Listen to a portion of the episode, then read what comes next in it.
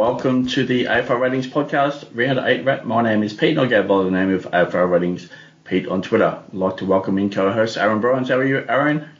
Hey Pete, I'm good. Uh, it's been a fun little year in South Australia with the Crows and the Power putting on some good performances, and we had another thriller today with the Bombers in town. So yeah, it's been a, a good good month in Adelaide. Okay, you did cover uh, the Port Adelaide versus Essendon game at the Adelaide Oval on Sunday. So uh, Essendon started strong through the middle of the ground. Port Adelaide remained in the game, but were wasteful through the middle part of that game, and the Power just holding on late to win.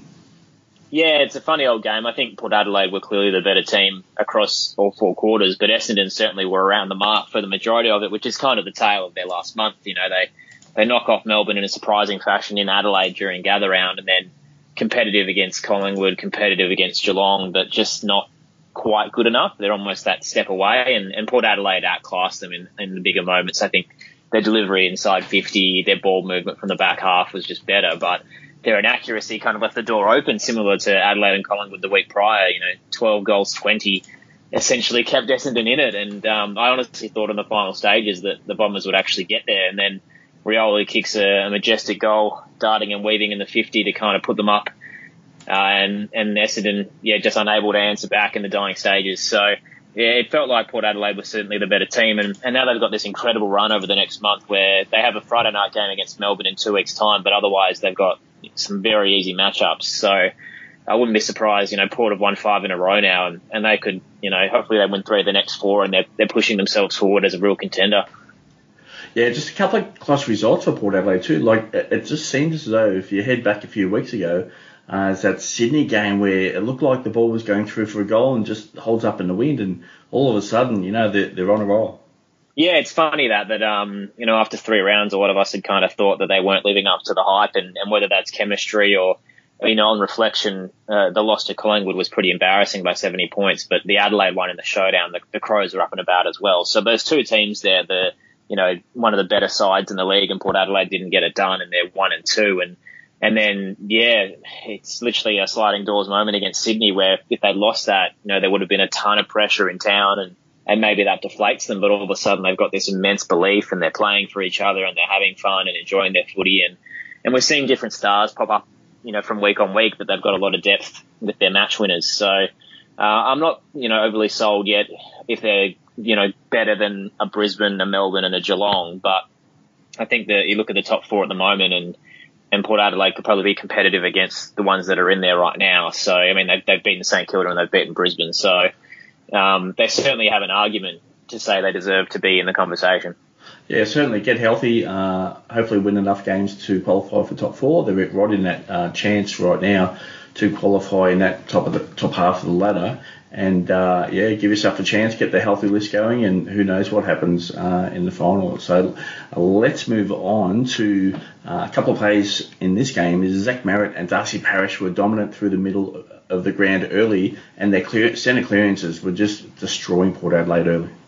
Yeah, I think that was the best aspect of the Bombers' performance. Sam Draper really capitalised on the lack of, I guess, uh, an experienced ruckman in the middle when you've got Brenton Teakle who's still learning and, and Jeremy Finlayson who's almost more of a fourth midfielder. So Merrett and Parish got silver service and, and they certainly fought at times for the footy as well. But uh, a lot of the centre clearances were, were quite easy for Essendon and nice little handball chains and, and then exits between those two. And yeah, it felt like they were the dominant players of the afternoon uh, between them, and, and the tackling pressure was there as well from both of them. And you know, it's, it's a funny one, Darcy Parish, you know, Mason Redman in a similar sense that there's two guys that have kind of taken that next step this year, and both are out of contract, and, and mm. Essendon have a war chest waiting to try and you know obviously hold them, but.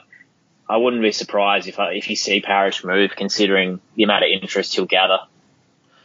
And just back on uh, the ruck situation there and Sam Draper uh, earlier for the Bombers there, I just wonder if Ken Hinkley just sort of revisits uh, Lycett in the ruck and maybe change up that ruck structure because, you know, any type of quality team, like the Bombers have been pretty good this season, but, you know, team, they could have been put away pretty early in that game, um, but, you know, Port just hold on, held on. But, uh, yeah, I just wonder if Ken Hinkley revisits that ruck situation now. I think it's going to depend week on week. Uh, if they've got, you know, for example, in two weeks' time, Melbourne, I think they have to play someone like a Scott Lycett purely because you know, both Grundy and Gawn are ruckmen that can not only win hitouts comfortably, but they can crumb their own footy and, and they actually get around the ground. And that's what Draper was. You know, he found plenty of it himself alongside his beautiful ruck work. And then you've got other teams that they'll play where, you know, when they match up against Richmond in three weeks' time, if they still have Samson Ryan running, they probably won't mind using Teakle and Finlayson. I still think Scott Lycett's past it. He's, he's probably, you know, he's there purely to be a big man experienced ruckman who knows where to put himself, but I don't think he's a match winner anymore. And I, I do think Port Adelaide look better with Finlayson in the middle. They, they seem to win mm. a lot more clearances, but they're going to have to pick and choose depending on their opponent because they, they can't afford to give away as many hitouts as they did today with Sam Draper in the ruck. And just on the Port Adelaide midfield there, so Zach Butters held strong early, and he was part of the reason Port Adelaide remained in that game. And the class of Connor Rozee uh, was important late. Yeah, I think I mentioned it post game that it's, it's really exciting that you know if this is almost the last dance of Ken Hinkley and some of his old charges, that the transition phase of Port Adelaide will be very quick, and I can't see them dropping off at all because the future is really bright. Butters, Rozee, and Horne-Francis all found plenty of the footy and you know, you'd love those three as your starting midfield in any team right now, um, especially those at the bottom end. So, um, Butters had an AC joint injury in the preseason. It, it really limited his impact in the first three rounds, but in the past five, he's absolutely dominated. He's averaging 27 touches a game and, um, he's a match winner at his best, and he even copped a knock late um, in the, the final quarter, and still was able to, to play out the contest and just reckoned he had a corky. So no dramas there, but yeah, he's starting to really impose himself on the game now that he's kind of fit and firing.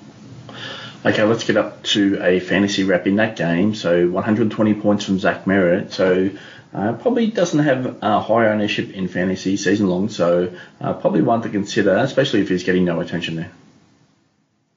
And he's consistent. I think that's the main thing. You know, he's only had one score under 100, so he's he's very reliable when we talk about ton run players and he's actually lost a fair, uh, not a fair bit, but about 40k in price. So he's, you know, he's still underpriced at 900k. But the issue is that there's a lot of good options around him. Um, I mean, you, you, won't go wrong picking him as a premium option, but um, it is funny in the round that we've just had. Um, you know, 120 isn't actually that incredible.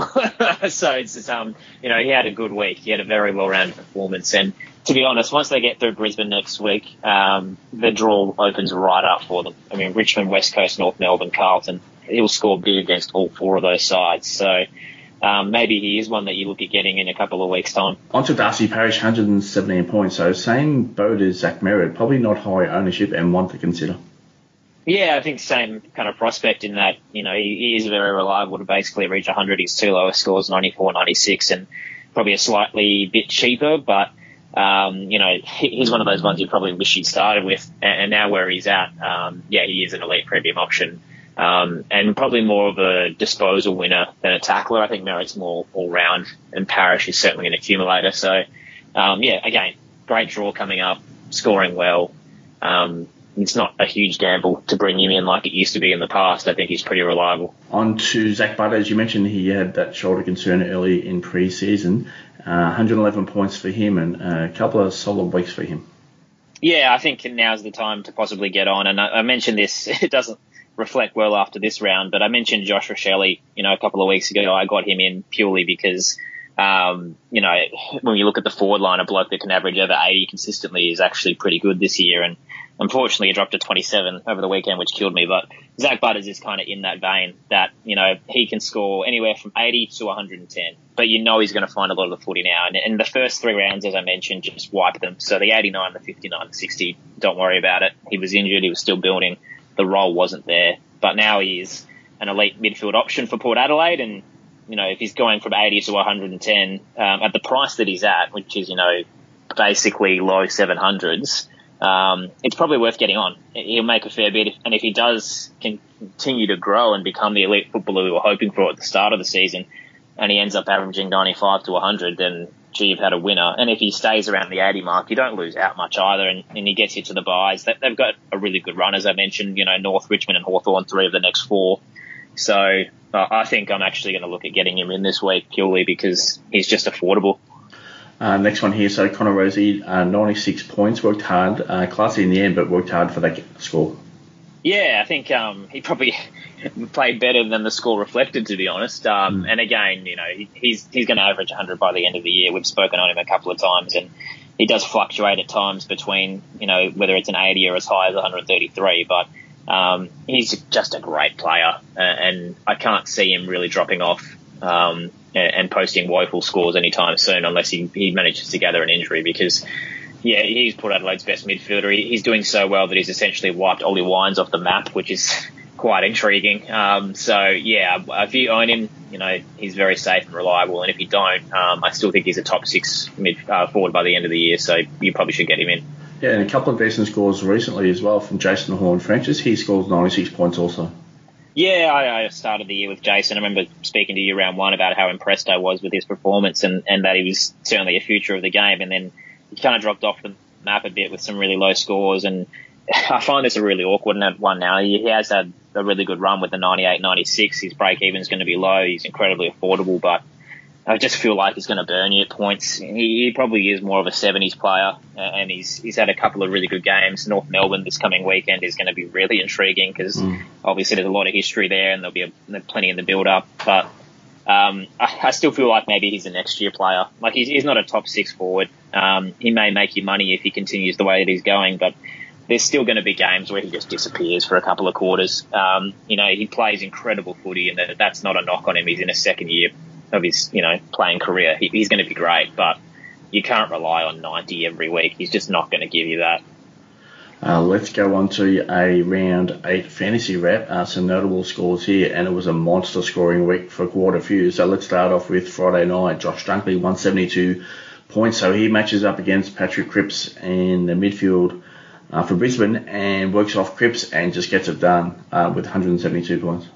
Yeah, the quad double, the, the 10 kicks, 10 marks, 10 handballs, 10 tackles. It was an all round performance. Chris Fagan said one of the best games he's ever seen, and, and it reflected that in his score. And surprisingly, Champion Data didn't actually rate him that highly, but um, I thought he was incredibly impressive the way that he got around the ground and, and picked up a lot of his uncontested footy and certainly fought for it. And I think the common theme across the weekend, you know, the fact that we saw so many 150 plus scores is, is a lot of it is the marking. There was a lot of times where teams really controlled the footy and and Josh Dunkley certainly found himself in spaces to be able to take the 11 marks that he did. So, um, yeah, 172 was incredible. I wasn't sure how high he was going to go, and it was um, it was quite infuriating as someone who, I mean, I couldn't imagine what it's like if you didn't have Marshall last week and then missed out on Dunkley this week. I thankfully had Marshall, but just couldn't capitalize on Dunkley this week. But um, th- this will shape you know, the top 100. You know, the, the, the coaches that were able to get both of those players are, are off, and I don't. I think those that missed out on both are their, their season's probably done from here. Like it's it's that dramatic of a swing.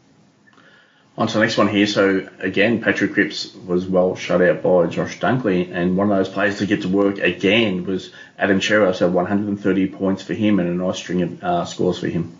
Yeah, incredible. He's 130 plus in his last three is massive. And the best part about it all is he's doing it with Walsh back. It's almost made it better. I think Walsh is playing more half forward and Cerra is certainly, you know, more in the middle, which is incredibly exciting for him. Um, you know, I, I didn't think he had the, the capabilities to consistently pull out scores like that. And he, he still feels a little volatile when you look at the rest of the way that he started the year, but um, and Carlton need to change something. I mean, their their ball movement is horrendous right now. So I'm not sure if structurally how they're setting up is going to stay. Michael Voss, you know, will, will make changes, but um, it's working for Cerra at the moment. His break even is going to be incredibly low. So if you are looking for, you know, you can't quite reach the 900k primo. Um, you know, he maybe he's the stepping stone that gets you there. Uh, over to Richmond versus West Coast, and we'll wrap up a couple of plays here in one hit. So Shai Bolton, uh, 137 points. Uh, he ran through that midfield and was just finding plenty of ball all day. And then Tim Taranto, 117 points. It was a very quiet start. He got there in the end. Yeah, it was a disgusting game to be honest. It felt like watching Auskickers out there. Um, Richmond didn't capitalise on West Coast at all, and and Taranto was looking dire earlier. I I'd captained him and he only had 14 or something at quarter time, and you thought, gee, he was just disappeared. He had a fair bit of attention put on him by Ginbey, and um, yeah, wasn't sure if he was going to be able to actually make the ton, and he, he had a really big flurry late. A couple of goals really helped with that as well, and, and Shai Bolton capitalised on that as well. That there's just not a lot of pressure from West Coast these days, and uh, I don't think that makes Shai Bolton a fantasy prospect, maybe in a draft sense, but you know he's had one good game this year. It doesn't really make him anywhere, you know, reliable as a forward. Um, but yeah, Taranto continues his ton run. Uh, he and Oliver, the last two left. So um, yeah, again, a very reliable player, and I can't believe Kane Cornes doesn't think he's in the top 150 because um, you know he's the only reason that Richmond is still competitive these days. On to the next game here. It was Geelong versus Adelaide. So the Crows in that game for a stack, and you know they had their chances late in that game. And Jordan Dawson, a very important role, obviously through the midfield again, and his his involvement from clearances into score involvements into you know directing that ball inside 50 is quite important. So he scores 116 points. Yeah, it's incredible. He's Adelaide's best player right now. Like he, he he has eclipsed Laird comfortably. And Rory Laird had a big score as well, but a lot of that was his tackles. He actually had, you know, very little influence on the game and, and was very low with his disposal count. Jordan Dawson, meanwhile, is the complete package. The, the midfield switch has worked immensely for him, um, to the point, yeah, where he, he's clearly,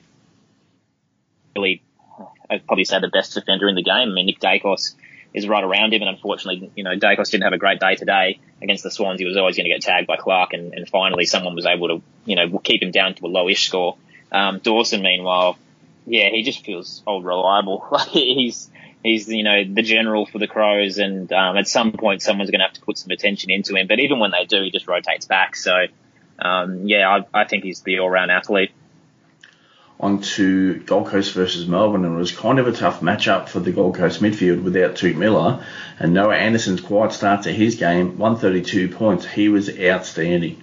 Yeah, I was actually really felt sorry for him by the end of it. He gave absolutely everything to get the poor Suns over the line and didn't really have a lot of support around him. And um, he, he fought incredibly hard in that final term, and, and they probably should have got it done, to be honest. I reckon if Mabior Chol gets that free kick and, and he has the shot instead of McPherson, it may have been a different result. But Noah Anderson's clearly capitalising on, on Touk Miller's absence. We, we thought maybe Fiorini would be the guy. He didn't quite set the world on fire, but, but still kind of reliable. Meanwhile, Anderson, like, he's had tons in his last five games. In his last two, he's gone 130 plus. Like, this is, this is a real deal now. I think Noah Anderson, well, I spoke to Josh Franco today, who was, you know, spent some time at the Suns, and he reckons Anderson's a better prospect than Rowell. I think, um, you know, the ceiling is so high for this kid because he just works so hard, um, and has a bit more of a, a game sense rather than kind of a, a tackle orientated ball sense. So um, I really like Noah Anderson. You know, the, the future is very bright because he's so young and still, you know, has a lot to grow with. But from a fantasy perspective, um,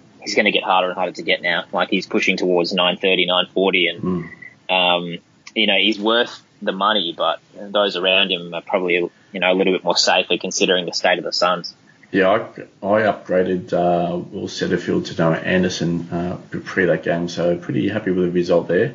Massive uh, result there. That's a 60 point swing for you. yeah, yeah, especially obviously uh, Brad Scott's changing around that Essendon midfield, so that was one thing to take note of throughout the week, and obviously last week there as well. And then Noah Anderson, like he's just so impressive, uh, good balance inside outside game uh, and can just absolutely rack up some points when required. And he did that against a pretty tough matchup in Melbourne, a pretty good midfield. So, you know, imagine what's going to happen against a lesser type midfield there as well. Let's move on to the next game here. And this is one of the better games that you'll ever see. Uh, 170 points from Tom Green. Uh, he is uh, probably one of the best games that we'll see this year. Yeah, absolutely mental. Um, very thankful that I started with him this year because he just keeps going up in price. He's made 145k, and um, yeah, he's an absolute monster. I mean, that game at Canberra was he was just his positioning. Like he's such a hard runner, and we always knew he, he manages to get you know 28 plus disposals, and previously a lot of them were handballs. That's what we were always worried about from a fantasy perspective, but. He's just doing so much more now. Like he, he seems to be at every single contest. He'll, he'll run so he'll be at the original stoppage. He'll be involved in the chain that forces the exit, and then he'll keep running forward. And somehow, you know, across um, Saturday night against the Western Bulldogs, he, he, was able to be involved in so many score involvements as well, to the point where he kicked three goals of his own. That that skyrockets him up towards that 170 because he's tackling, he's winning the footy, but not just handballs. He's, he's got plenty of kicks as well, and then he, you know, has the cream on top, which is the goal scoring. So. Um, and again, a very young player like Noah Anderson who has the potential to be this next fantasy pig that, you know, he's a guy that if he gets 30 touches a game, like he, Walsh, Anderson, they're, they're going to be the guys that we look forward to over the next few years that are going to be our premium elite options. And just very thankful that this year we had the opportunity to get him in at such a low price because we'll never see him like that again. On to the next one here. So Tim English, same game, 151 points, and the wet weather, like it was uh, pouring rain there stages in Canberra on Saturday night. The wet weather didn't bother him one little bit. Again, 151 points. Yeah, 10 marks in the wet, not bad. Um, yeah, he, he's the clear front runner for the All Australian ruck, Tim English. Um, just week on week in week out, he's consistently performing at an elite level, and it's it's uh, unfortunately out of 99 last week because yeah, he's clearly the best player in the game, and the ton run should belong to him to be honest because whenever he scores highly, he just it's not just a casual hundred. He's always you know really smashing the door down, and uh, I'm unfortunately one of the owners who doesn't who don't have him, and I'd love to get him in, but because he's doing so well, he he's you know going to be the most expensive player in the game by the end of the, the, the by the time lockout lifts. So um, if you have him, you know, congrats. And if you don't, um, it's going to get harder and harder from here. And maybe Rowan Marshall's ankle injury today plays a factor there that some people may get him in for Marshall. But um, yeah, he looks the goods. I mean, it doesn't look to be any worried about the injuries that plagued him in the preseason and um, just continues to impose himself in so many ways, not just as a ruckman. And, and the run from here is pretty solid. I mean, Carlton, Adelaide, Gold Coast, Geelong, they're, they're all teams that whilst, you know, Adelaide and Gold Coast, he may not win as much in terms of the hit out count, but he's going to get around the ground and, and certainly find plenty of the footy. So the next month looks really good for him. Uh, on to the next one here. Andrew Brayshaw, 157 points. So struggled with a knee injury last few weeks, and he got going, got on his bike on Saturday night, and he was fantastic. Again, 157 points. I warned you, Pete. I said last week uh, I had to get Brayshaw in because he, he bottomed out. He's yep. 100 was 100k cheaper than his starting price, and that was as close as you were going to get to be able to afford him. And he's he's a top eight midfielder. Most people started with him at the 900k mark, so you know near near a million. So to get him in at 880 and then he drops to 157. Like we're not going to see that every week, but clearly he's back. As you mentioned, the knee injury had problem, uh, been a problem for him over the past few weeks. Um, he mentioned in the press that he'd, he'd, kind of shaken it off and he was good to go, and, and we saw that against Hawthorn, and it, it could have been so much bigger. I think he was around 130 at three quarter time. Like it was, it had all the makings of this massive performance, like the Tom Green esque, and, and 157 is still an incredible result. We're not going to see it again next weekend. Uh, I have a feeling, considering what we saw with Nick Daicos today, that Ryan Clarke will go straight to Andrew Brayshaw, and, and that'll mean that you know he's not going to get his high scoring ceiling that we, we can see. But I still think he's worth the investment now because he's going to be, I mean, with his score that he got, his break even is going to be low. He probably still makes that against Sydney. Uh, and this is it. You know, this is as cheap as you're ever going to get him. And then he's gone. So um, we're, we're seeing one of the premiums get back to his best. So next one here, 161 points from Errol Gulden against Collingwood on Sunday at the MCG, and the Pies just let him go. So he was out in the wing and found a stack of balls. So um, it was it was actually a pretty low scoring last quarter there. I think he was around about 150 at uh, at three quarter time, so he looked likely to you know ch- potentially challenge 200. But yeah, very low last quarter from him. Uh, again, left alone by the Pies on the outside. Uh, great score from him.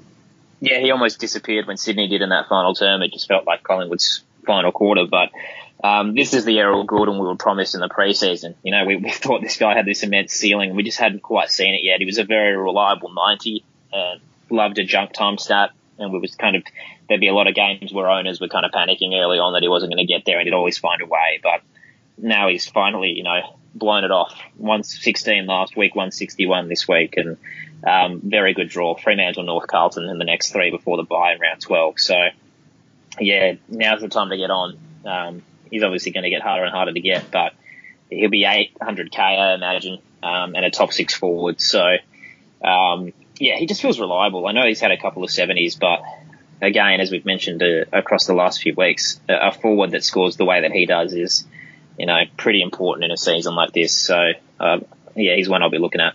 And the last one to finish here, 168 points from Jack Ziebell. So it's a little bit to unwrap here uh, for Jack Ziebell. So uh, struggled last week uh, after a bit of a concern there. So he gets through. Uh, obviously concerns with North Melbourne and obviously the players that they had missing through injury. Uh, from last week, so potentially, you know, who does go forward to present as a forward option for the Kangaroos, and you know, Aaron Hall then was omitted from that team, which is quite interesting. I'm wondering if Clarko's moving on from Hall there. He got exposed last week against Melbourne, and just obviously um, they just went through his opponent, and obviously that led to his omission from the team. And as the team started in quarter one, Ziebell and Harry Sheezel uh, in defence. And, you know, Sheezel was quality in the end. He got there with his score, but Jack Ziebell just absolutely racked it up from the first opening bounce. Uh, 168 points from him. And, you know, from a from a week that led to some questions being asked to finishing with 168 points, uh, those who own Jack Ziebell are sitting quite comfortably tonight. Yeah, absolute chaos. Like you, yeah, as you mentioned, the last week he could have easily made 100, but he misses pretty much an entire quarter for what we thought may have been a hamstring issue. And then you go, Jesus, we're going to miss him for the next two to three weeks, if not longer. Turns out it's plantar fascia, which isn't great, but you know, you can still deal with it. You can play with it at some mm. point. You know, it's going to get too much to handle, but he, he's going to probably play until the bye with it. So you go, oh, cool. We, you know, he's up for a test, but you'd hope he'd play and maybe he still gets an 80. Um, and then we see this abysmal game that we saw to conclude the round, which was low scoring, defensive, keepy off, kind of Auskick footy. Um, and Jack Ziebell capitalised, you know, plus sixes everywhere to the point where he's on 100 at half time and finishes on 168. And, and Sheezel got involved in that as well. And I, I do feel for those who, who got off Sheezel um, when he had his low score against the Suns because he, he hasn't looked back. You know, he's had the one blemish in what's been an incredible rookie season. And Jack Ziebell, yeah, again, he was very underpriced and I think his starting price was around the low 500s and, and he's going to be pushing towards 800 now comfortably with that score. Um, so yeah, I think you just lock and load with those North defenders because they're not going to win a lot of the footy and when they do have it, they do try to play a bit of keepy off. So, um, yeah, great result for Jack Ziebell considering the week leading in and um, and now you just got to ride the, the low break even train, don't you? Because he's, you know, the sky's the limit for Jack Ziebell. For sure. Well, enjoy your week of planning for trade. So, where can the listeners find you for the week upcoming, Aaron? Uh, so you can find me at Aaron Bryans on Twitter, and I host SA Grandstand every Saturday at 11 as well. So I think we'll be checking in with the Adelaide Crows this weekend. Um, but uh, watch my Twitter for any action there. Um, speaking of the Crows, the reason we'll be chatting to them is they play on Sunday against St Kilda, and I'll be calling that game. I think there's only two games on the Sunday because there's a doubleheader on the Friday night, so it should be a national call available to you on ABC Sport and the ABC Listen app. And a big game for both those clubs, really. I mean, Adelaide's been so close to beating some of the top tier teams, and if they they lose to the Saints at home, I think we start to ask those questions again of if they belong in the conversation. Whereas St Kilda as well, you know, didn't really impress anyone with their win over North today. And, and again, they, since the loss to Port Adelaide, you, you're kind of wondering if, if they are the, the unbeatable side that we saw at the start of the year. So there's a lot on the line on Sunday. I'm really looking forward to it. It's actually a challenging week for Matthew Nicks. As much as uh, the Crows have been actually really good and they've let some opportunities go this year, but yeah, this is a, this is a big week for Matthew Nicks um, because Ross Lyon is going to uh, pose a lot of questions with regards to uh, team structure and how they set up. So uh, the Saints will be fully ready for that game. Uh, but yeah, it's a big week to see how Matthew Nicks approaches that game. All right, you can catch me at AFL Ratings Pete on Twitter, aflratings.com.au. AFL Ratings uh, Twitter account and associated Twitter accounts there for a stack of news. So all the best in your planning for this week, Aaron, and we'll catch you after the end of next week. Thanks, Pete.